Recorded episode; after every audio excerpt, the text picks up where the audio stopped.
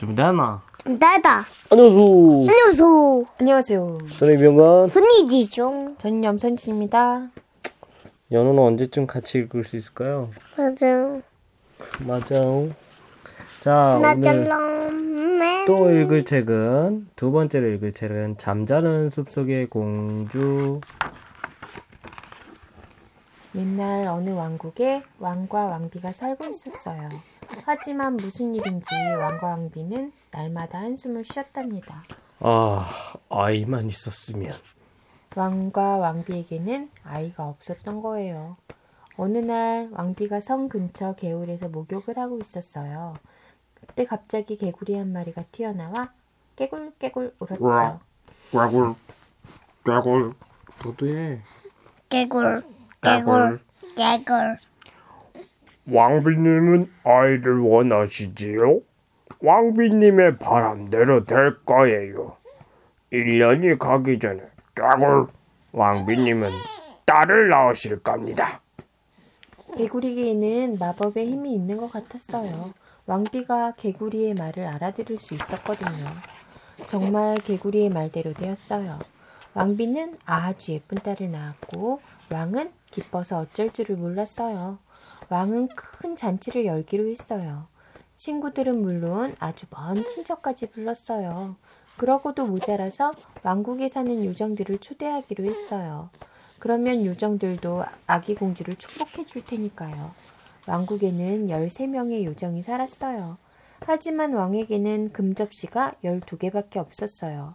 귀한 손님에게 금접시를 내놓지 않는 것은 상상도 할 수 없었기 때문에 왕은 12명의 요정만 초대하기로 했어요. 그렇게 흥겨운 잔치는 처음이었어요. 드디어 모두가 기다리는 순간이 왔어요.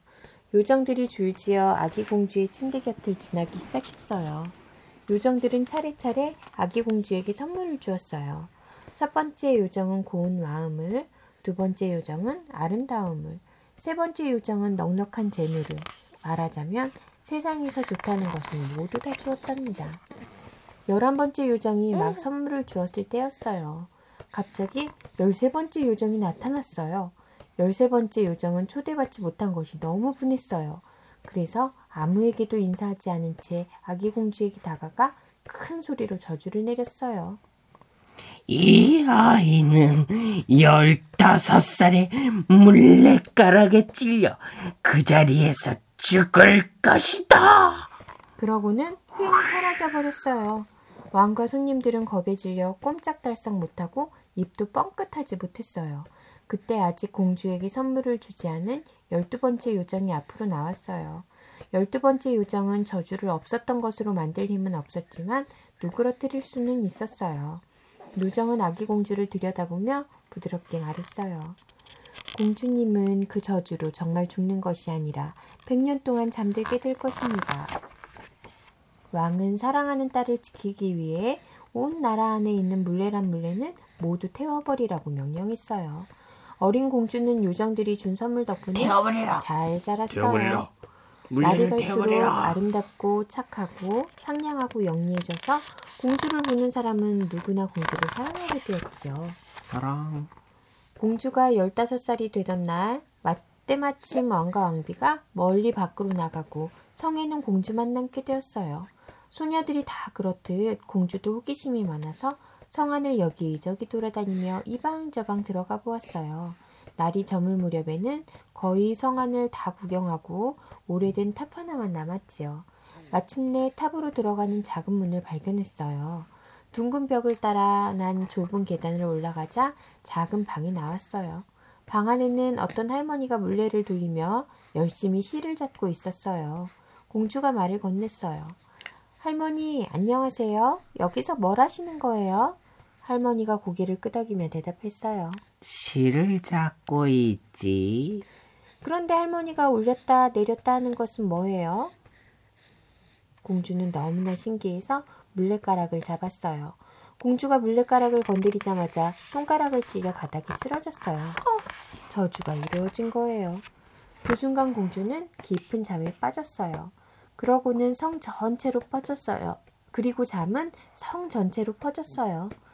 왕과 왕비는 성 안으로 들어서다가 잠이 들었어요.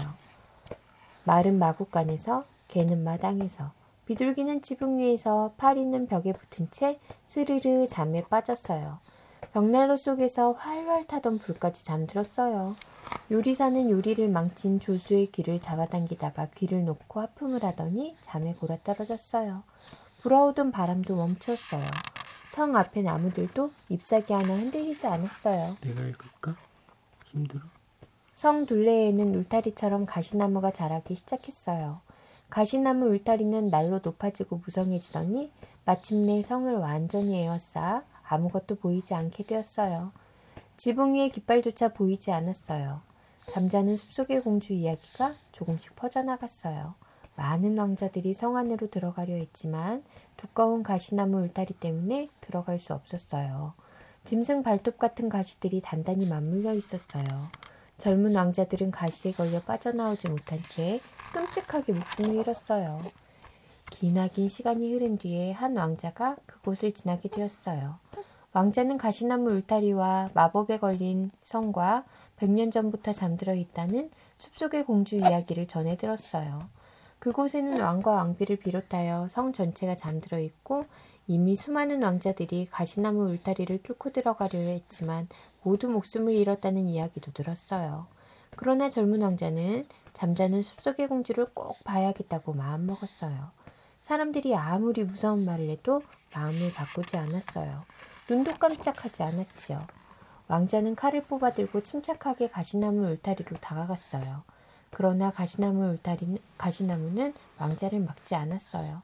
그러기는커녕 아름답게 꽃을 피운 가시나무 울타리가 저절로 양쪽으로 갈라지며 왕자에게 길을 내주었어요. 왕자가 다가가자 울타리는 도로 닫혔어요.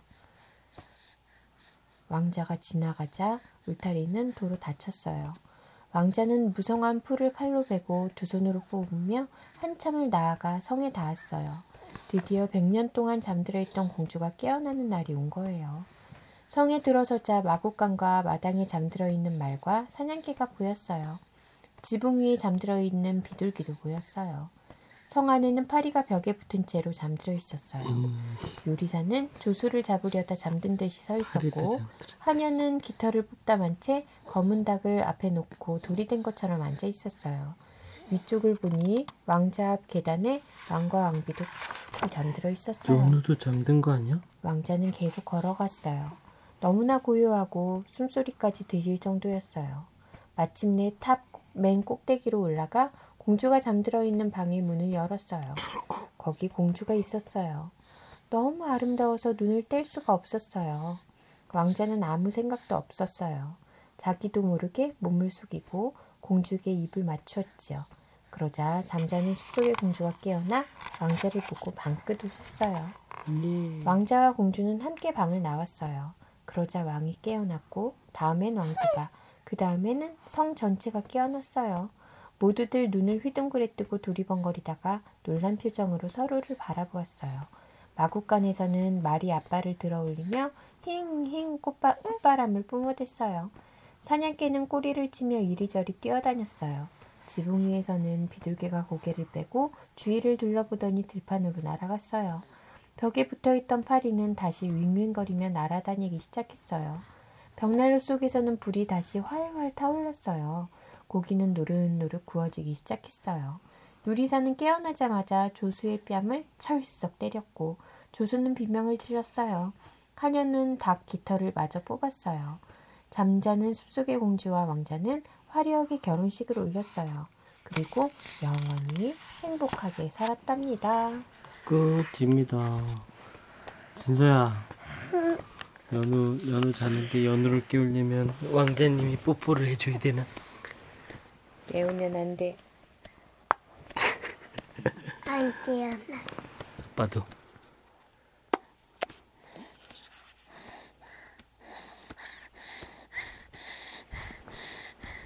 지금 이 소리는 연우가 코 골고 자는 소리입니다.